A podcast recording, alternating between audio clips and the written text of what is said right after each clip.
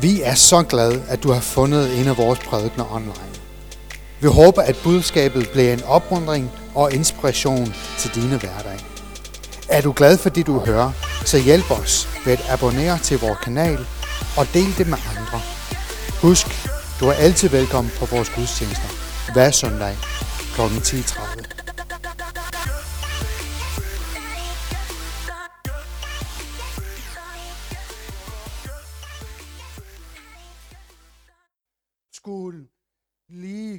op med nogle ting, nogle indstillinger i min egen forhold til, til andre mennesker. Um, det, som jeg kommer til at beskrive som religiøse uh, overbevisninger, som egentlig har begrænset mig for at kunne møde Gud. Um, så jeg kommer ikke med at pege fingre i dag, uh, men jeg håber på alligevel, at Helligånden vil åbenbare og røre ved noget i os alle sammen med den håb og den forventning til, at vi sammen som menighed og sammen som individer kan vokse i vores forhold til Gud, øh, vores møde med ham, i vores erfaring, vores kendskab til ham, og øh, ved dem vi kommer til at leve derude i praksis. Har I jeres Bibel med, så må I meget gerne slå op i Lukas evangeliet kapitel 6 og det bliver de første 16 vers. Lukas evangeliet, kapitel 6, og de første, første 16 vers. Og det kommer en lille video, som læser det op for os, så følg med.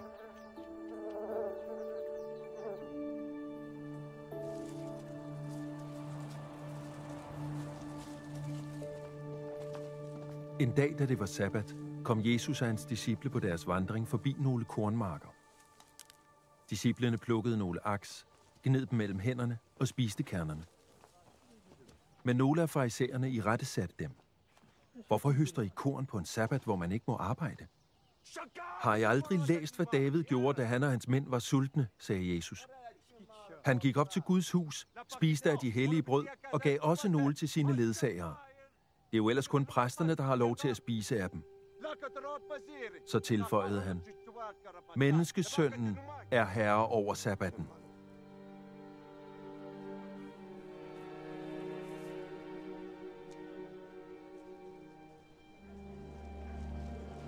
En anden sabbat var Jesus igen gået ind i en synagoge og underviste forsamlingen.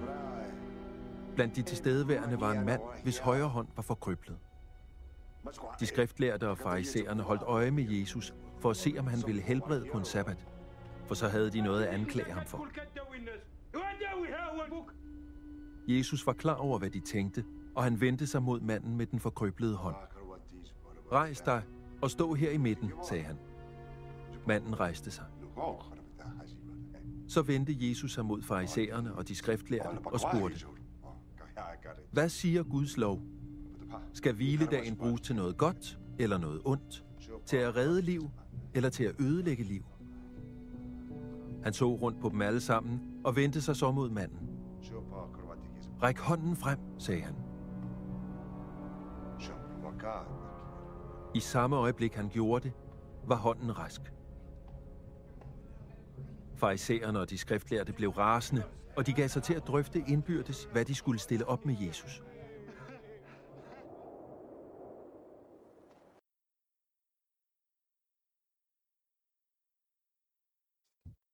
Min titel for i dag er, når Jesus forstyrrer.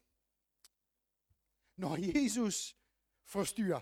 Jeg kan godt lide den Jesus, vi ser derude på kornmarken. Kan I, jeg ved ikke, om I har set billeder af Jesus, hvor han er så blid som et lam. Men her i den her stund, altså han er klar til kamp. Ikke? Han er klar til at komme op og slås mod de fejlsager. Selvfølgelig ikke med knytnæve, men med ord. Vi møder ikke et blød Jesus. Jesus er blød. Han er fyldt af kærlighed, og han er fuldt af noget. Men det er noget, som får Jesus op at totte. Det er, når han møder de religiøse mennesker. Når det er nogen, der prøver at hæmme eller sætte stopper for, at Guds rige skal bryde igennem. At Guds ånd skulle komme nær, og at Guds rige skulle vises frem til verden. Det er der, hvor vi møder den Jesus, som er ikke så barmhjertig, og ikke så nådefuld, men en, som kan kalde på mennesker øh, og kalde dem for slange. Når Jesus forstyrrer, når Jesus forstyrrer de kasser, som vi som mennesker forsøger på at sætte ham ind i. Når Jesus forstyrrer vores kontrol, vores behov for at have styr på alting. Vores behov for, at tingene skal give mening, at ting skal helst være genkendeligt, og helst være på den måde, vi synes er bedst. Når Jesus forstyrrer. Sidste gang jeg talte, så delte jeg nogle tanker ud fra kapitlen før. Lukas evangeliet 5. Og det handlede det rigtig meget om forpligtende venskaber. Det var en mand, som var lam. Han havde nogle venner, som bar ham hen til Jesus, egentlig igen med et hul i taget, for at han kunne møde Jesus, for at Jesus kunne helbrede ham. I den beretning, så møder vi også de her gutter, farisæerne. Jeg kommer til at fortælle lidt mere om dem.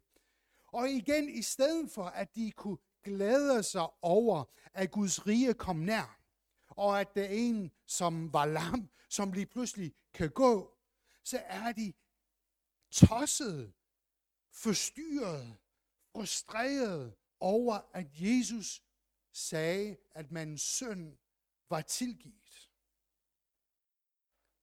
Det var et eller andet i deres forestilling, et eller andet i deres teologi, et eller andet i den måde, de har skruet deres liv og deres tro sammen, som kunne simpelthen ikke være i, at Jesus kunne komme og sige, at hans søn er tilgivet.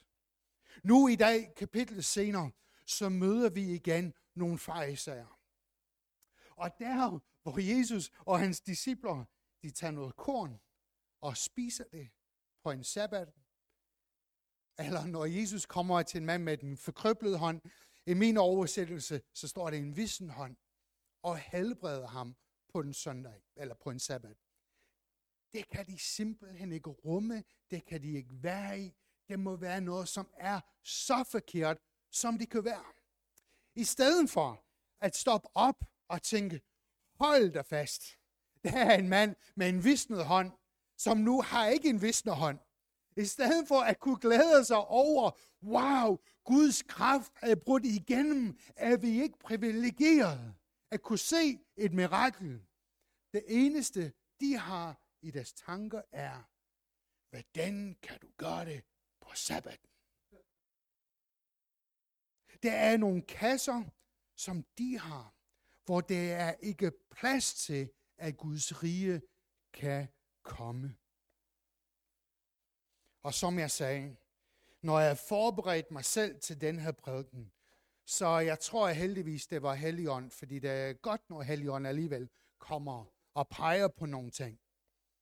Så opdagede jeg nogle kasser, nogle rammer, hvor jeg tror, jeg har gået glip af, at Gud er kommet nær.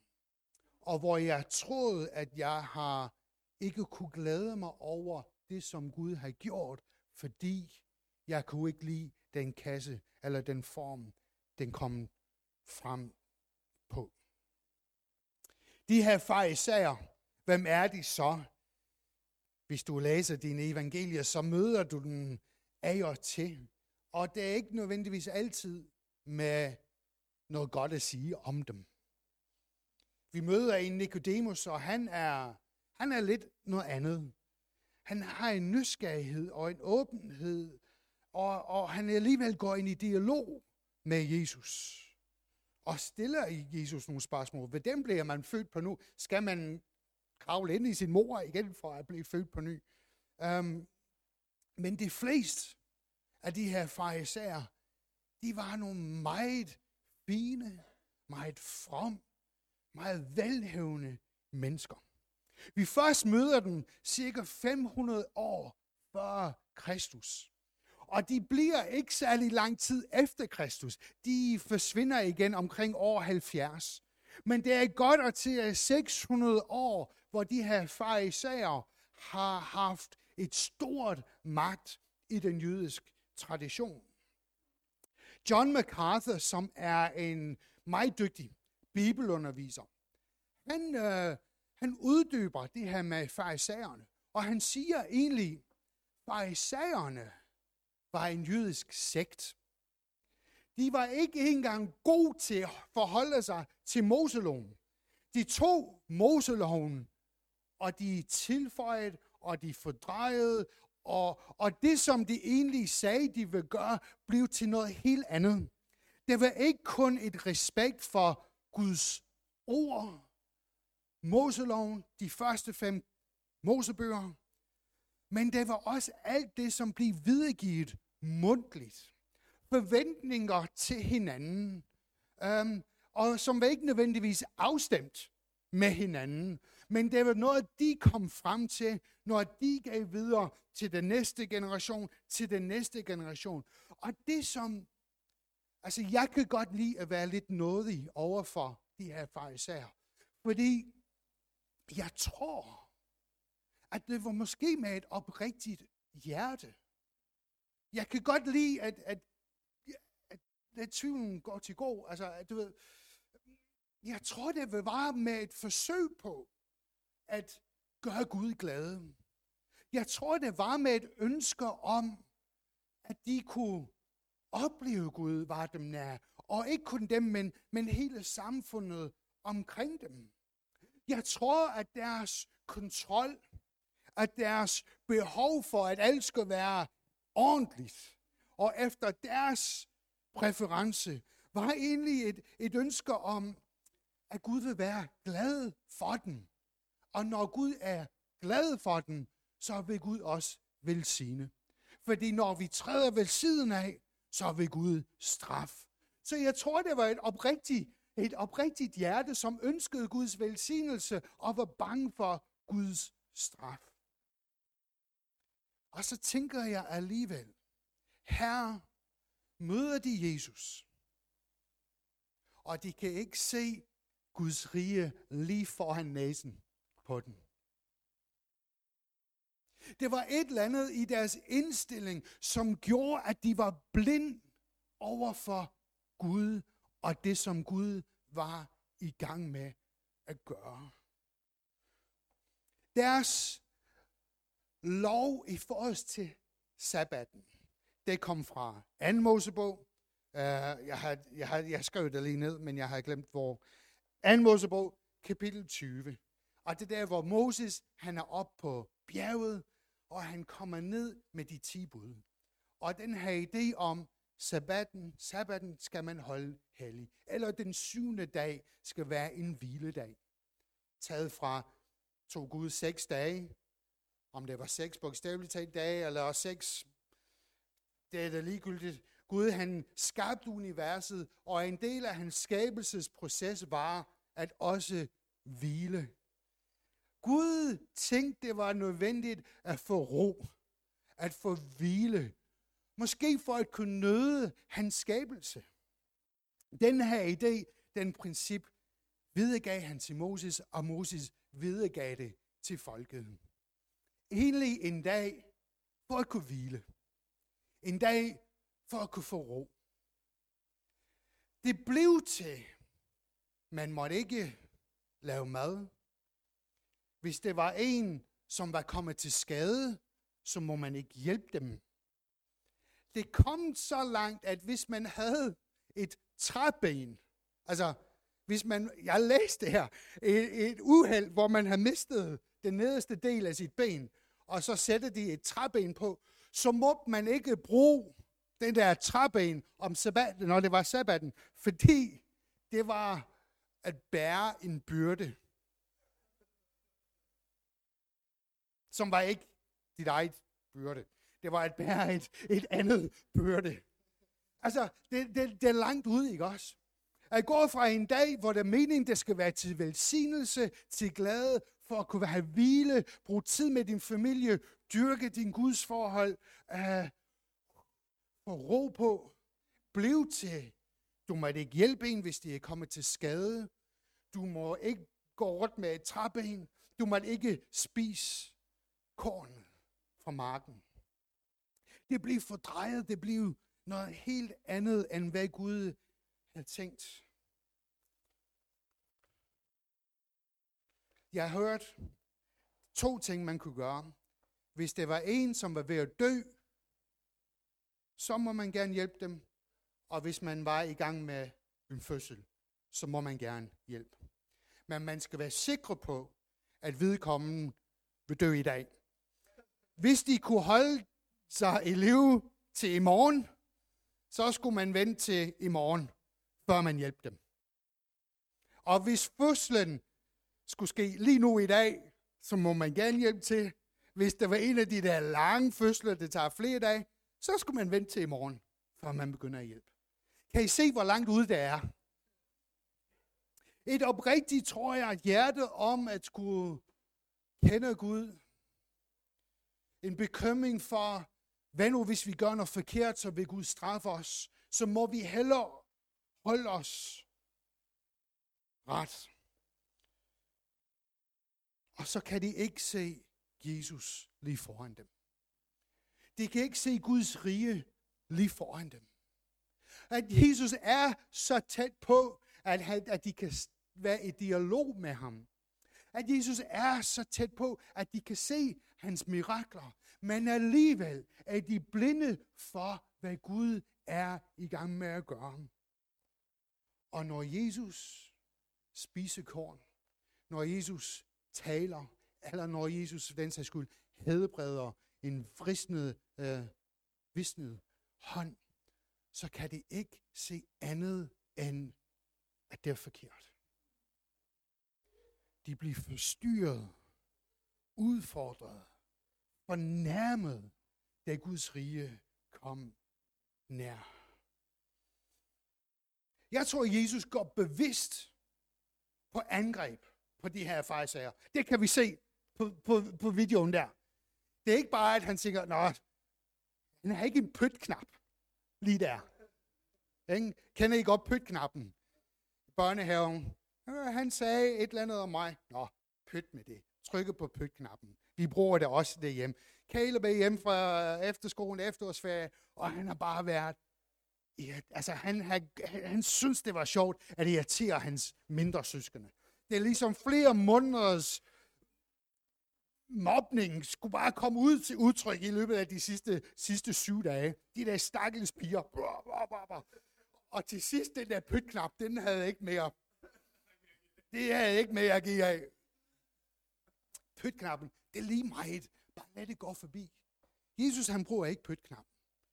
Jeg tror, Jesus bevidst går efter farisæerne. Hvorfor? For det første, jeg tror det er, fordi de havde så meget magt. Det var så mange mennesker, der lyttede og var bange og var bekymret for, åh oh nej, hvis jeg går med på Jesus side, hvad har det af konsekvenserne? Fordi de her farisæer, de kan få min familie imod mig. De kan gøre det svært for mit arbejde. De kan afvise mig fra, fra templet. De kan gøre livet virkelig surt for mig. Hvis jeg går over til Jesus og lytter og er med på det, han siger.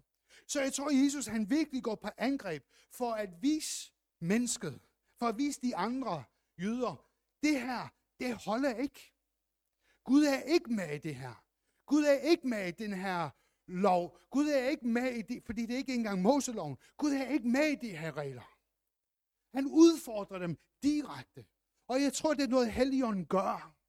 Jeg tror ikke, at Helligånden pusser og nusser omkring sandhed. Jeg tror, at Helligånden er den, der kommer som en lygte og peger på det, som er ikke i orden.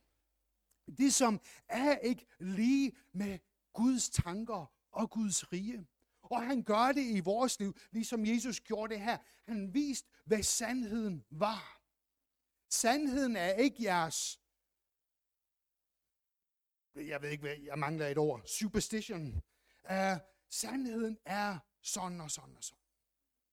Jeg tror det også, at Jesus gik på angreb, fordi han skal vise, tiden er noget andet. Det tid af loven, selvom det ikke engang Moseloven, farisæerne levede efter. Men det er forbi. Nu går vi ind i et, et nyt tid. Og det er farisæerne lige på grænsen mellem det gamle og ind i det nyt. Altså, de har den privilegiet at kan se den skift lige foran dem. At gå fra regler og lovgivning og hvad vi skal gøre ind til et tid med nåde og kærlighed. De er sikkert et privilegium. Men de kunne ikke se det. De var så låst fast i deres egen tankegang og i deres eget kasse, at de kunne ikke se den vidunderlige skift, det var ved at ske. Jesus han gjorde op med loven.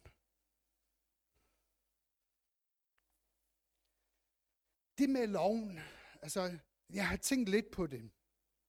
Loven var vigtigt. Altså Gud gav loven med en, med en grund. Det var en begrundelse for Moseloven. Gud havde nogle tanker med det. Og med Moseloven og profeterne, de var ligesom et skygge de var et forsmag. De var et, et billede. De var et idé af, hvad det er, det skulle komme en anden gang.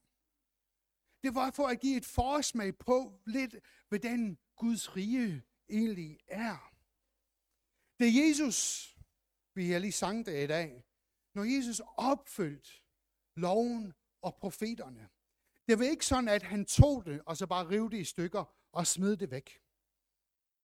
Fordi det var ligesom at sige, det var forkert. Det var ikke forkert. Den havde en begrundelse. Den havde en tid og en årsag for at være der. Men Jesus var i gang med at viderebringe mennesker ind i noget nyt. Det er ligesom, hvis du havde din, øh, du købte et hus.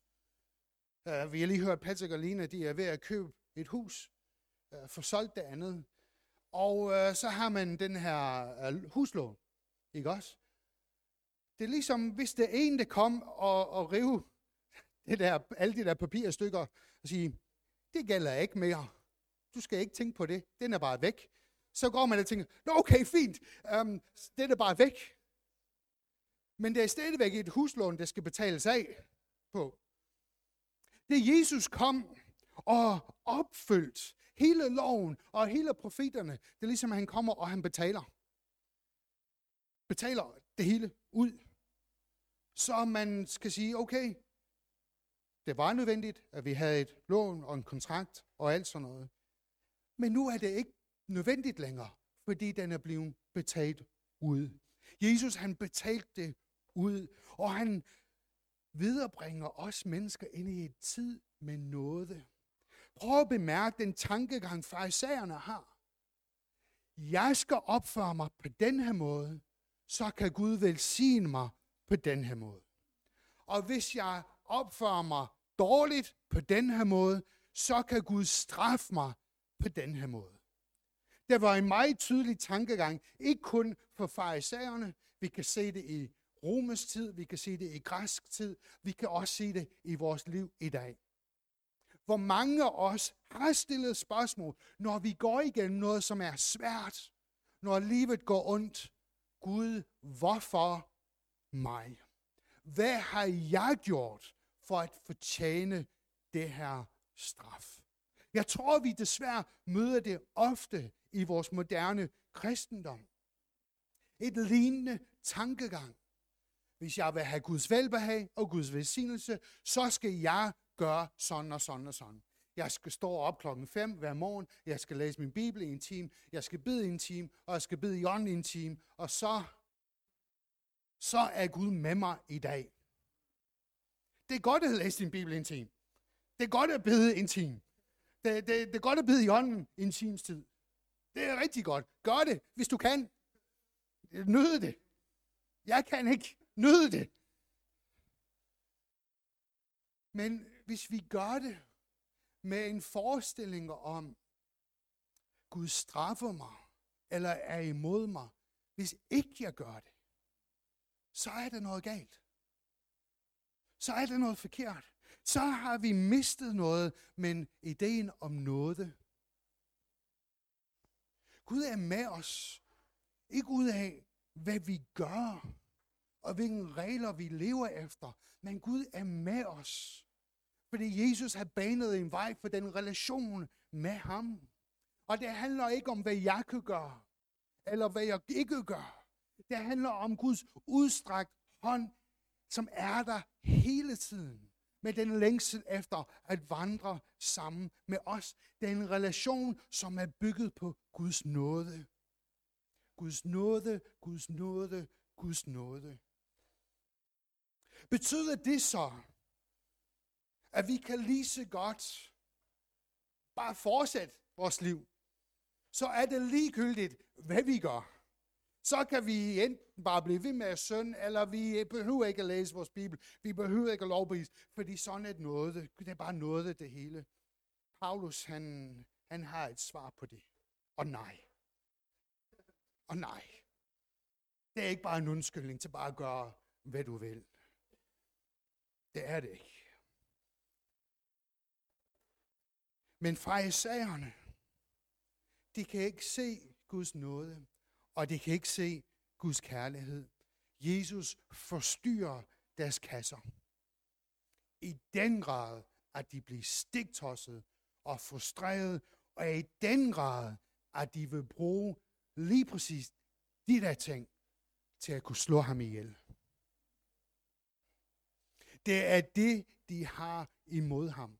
At han tilgiver sønder, han tror, han er Gud, og han arbejder på sabbaten. Lad slå ham ihjel så. De havde en indstilling, vi kan, vi kan læse det der til sidst. Eller jeg skal lige finde det, undskyld i vers 7. De skriftlærer og farisaner holdt øje med Jesus, for at se, om han vil helbrede på en sabbat. For så havde de noget at anklage ham for. De holdt øje med ham, for så har de noget at anklage ham for. Så nogle, undskyld, så nogle religiøse mennesker er mennesker, der holder øje med, hvad er det nu, der sker? Hvad kan vi finde fejl? Hvad er det, der passer ikke lige ind i, hvad jeg synes er ordentligt og okay? Så nogle mennesker, altså farisæerne, det er ikke sådan, det bliver spændende det her. Lad os se, om han kan. Vi har hørt, det var ham, den lammede uh, for noget tid siden. Lad os se, hvad han lige gør med den her visnede hånd. Det bliver fedt, hvis han bliver helbredt, ikke? Det bliver fedt. Så du det? Nej, jeg så det ikke. Det bliver fedt i dag.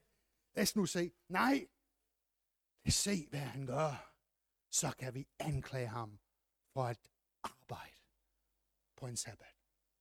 Lad os finde fejl. Lad os pege vores fingre.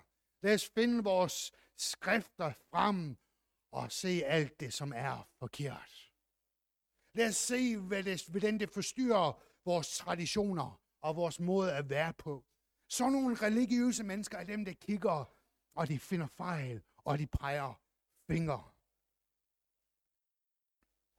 Jeg er sådan en menneske. Jeg er rigtig god til at finde fejl. Jeg er rigtig god til at finde det, jeg kan ikke lide. Og det, jeg ikke bryder mig om. Og det, som er ikke helt, helst, som jeg vil have det. Ved du, hvor det kommer oftest til udtryk? Jeg skal ikke sige det til nogen hvad? Ikke sige det til nogen. Det bliver herinde og online.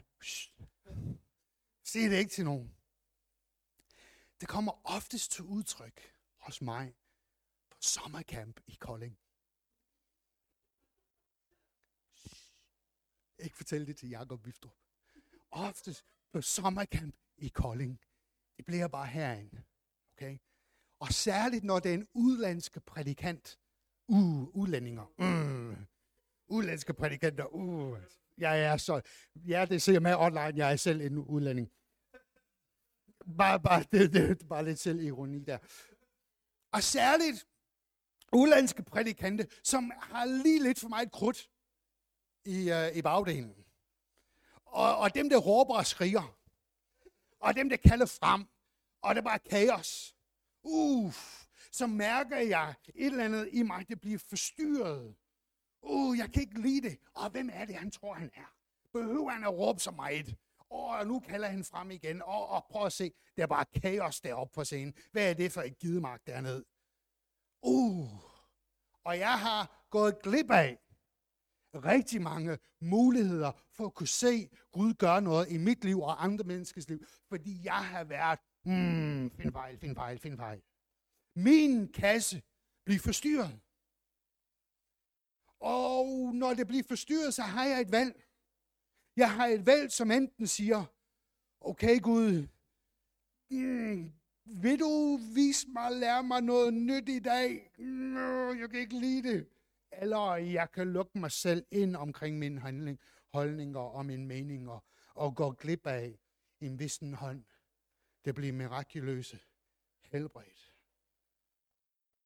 Jeg ved ikke, hvad det er for dig. Måske har du ingen kasser. Måske har du ikke. Måske er det ingen holdninger, som du lukker dig ind omkring. Måske er du bare helt åben. Det er lækkert, hvis du er. Men det er jeg ikke. Og Helligånden har vist det til mig. Åh, det er noget, jeg skal gå op med. Jesus, han udfordrer den religiøse ånd. Han udfordrer den falske undervisning. Jesus er sandheden, og han vil gerne, at sandheden kommer frem. Og når sandhed møder løgn, så slår det gnister. Så er det en, uh, det bliver uncomfortable. Det bliver svært. Det er en kamp om herredømmen. Hvem er det, der bestemmer? Hvem er det, der er chefen? Er det Jesus, eller er det mig selv?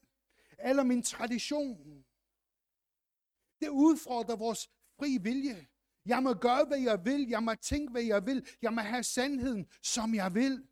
Men når Jesus kommer og udfordrer mine kasser med sandheden, så handler det ikke længere om, hvad vil jeg? Det handler om, hvad vil han? I hvert fald, hvis jeg vil gerne være en disciple og en efterfølger.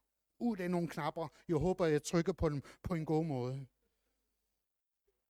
At vores rammer, vores præferencer, som vi alle sammen har. Vi kan alle sammen bedst lide ting på den måde, vi kan bedst lide det, og det er okay.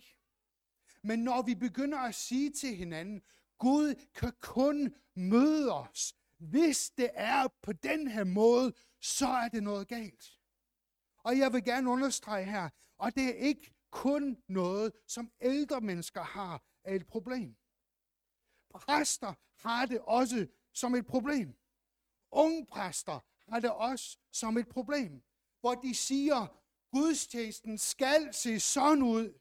Vi skal have det her slags lovsang. Vi skal have det her slags rammer. Vi skal have det her slags forkyndelse. Ellers kan Gud ikke komme til sikkert noget lort. Det er ikke rigtigt. Fordi lige pludselig siger vi til Gud, du er begrænset. Du er begrænset. Du er ikke stærk nok til at møde mennesker i traditioner eller i salmer. Jeg mener, det er godt at være fornyet.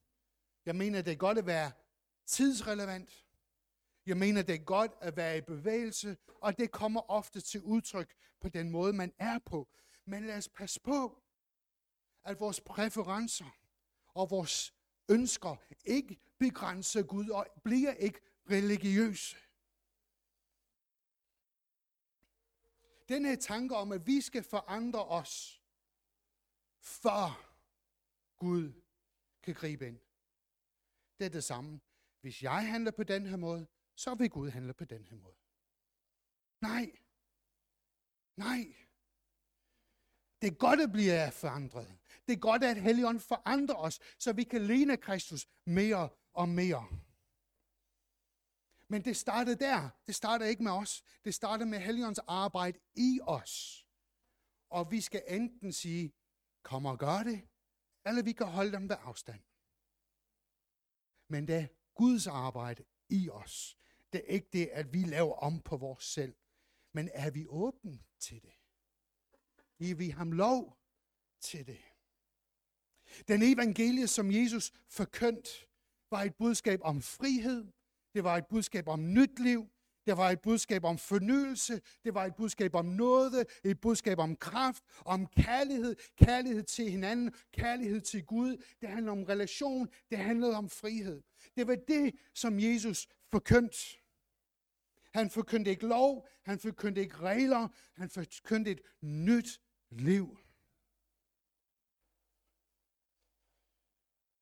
Og det er det, vi skal, hvis man skal være en disciple. Hvis man skal være efterfølge. Så er det det, vi skal overgive os til dagligt. Det nyt liv, det fornyede liv, som Jesus har købt os til ved korset. Når Jesus forstyrrer. Han forstyrrede farisæerne må han forstyrre dig. Må han forstyrre mig. Giv, har, ham lov, har han lov til det? Har han lov til at komme og udfordre de tankegang, de rammer, som begrænser hans virke i dit eget liv og i den her menighed? Har han lov til det? Hvem er her er det Jesus? Eller er det vores rammer? Når Jesus kommer og forstyrrer, må han forstyrre dig. Vi lukker lige øjnene. Vi kommer til at synge.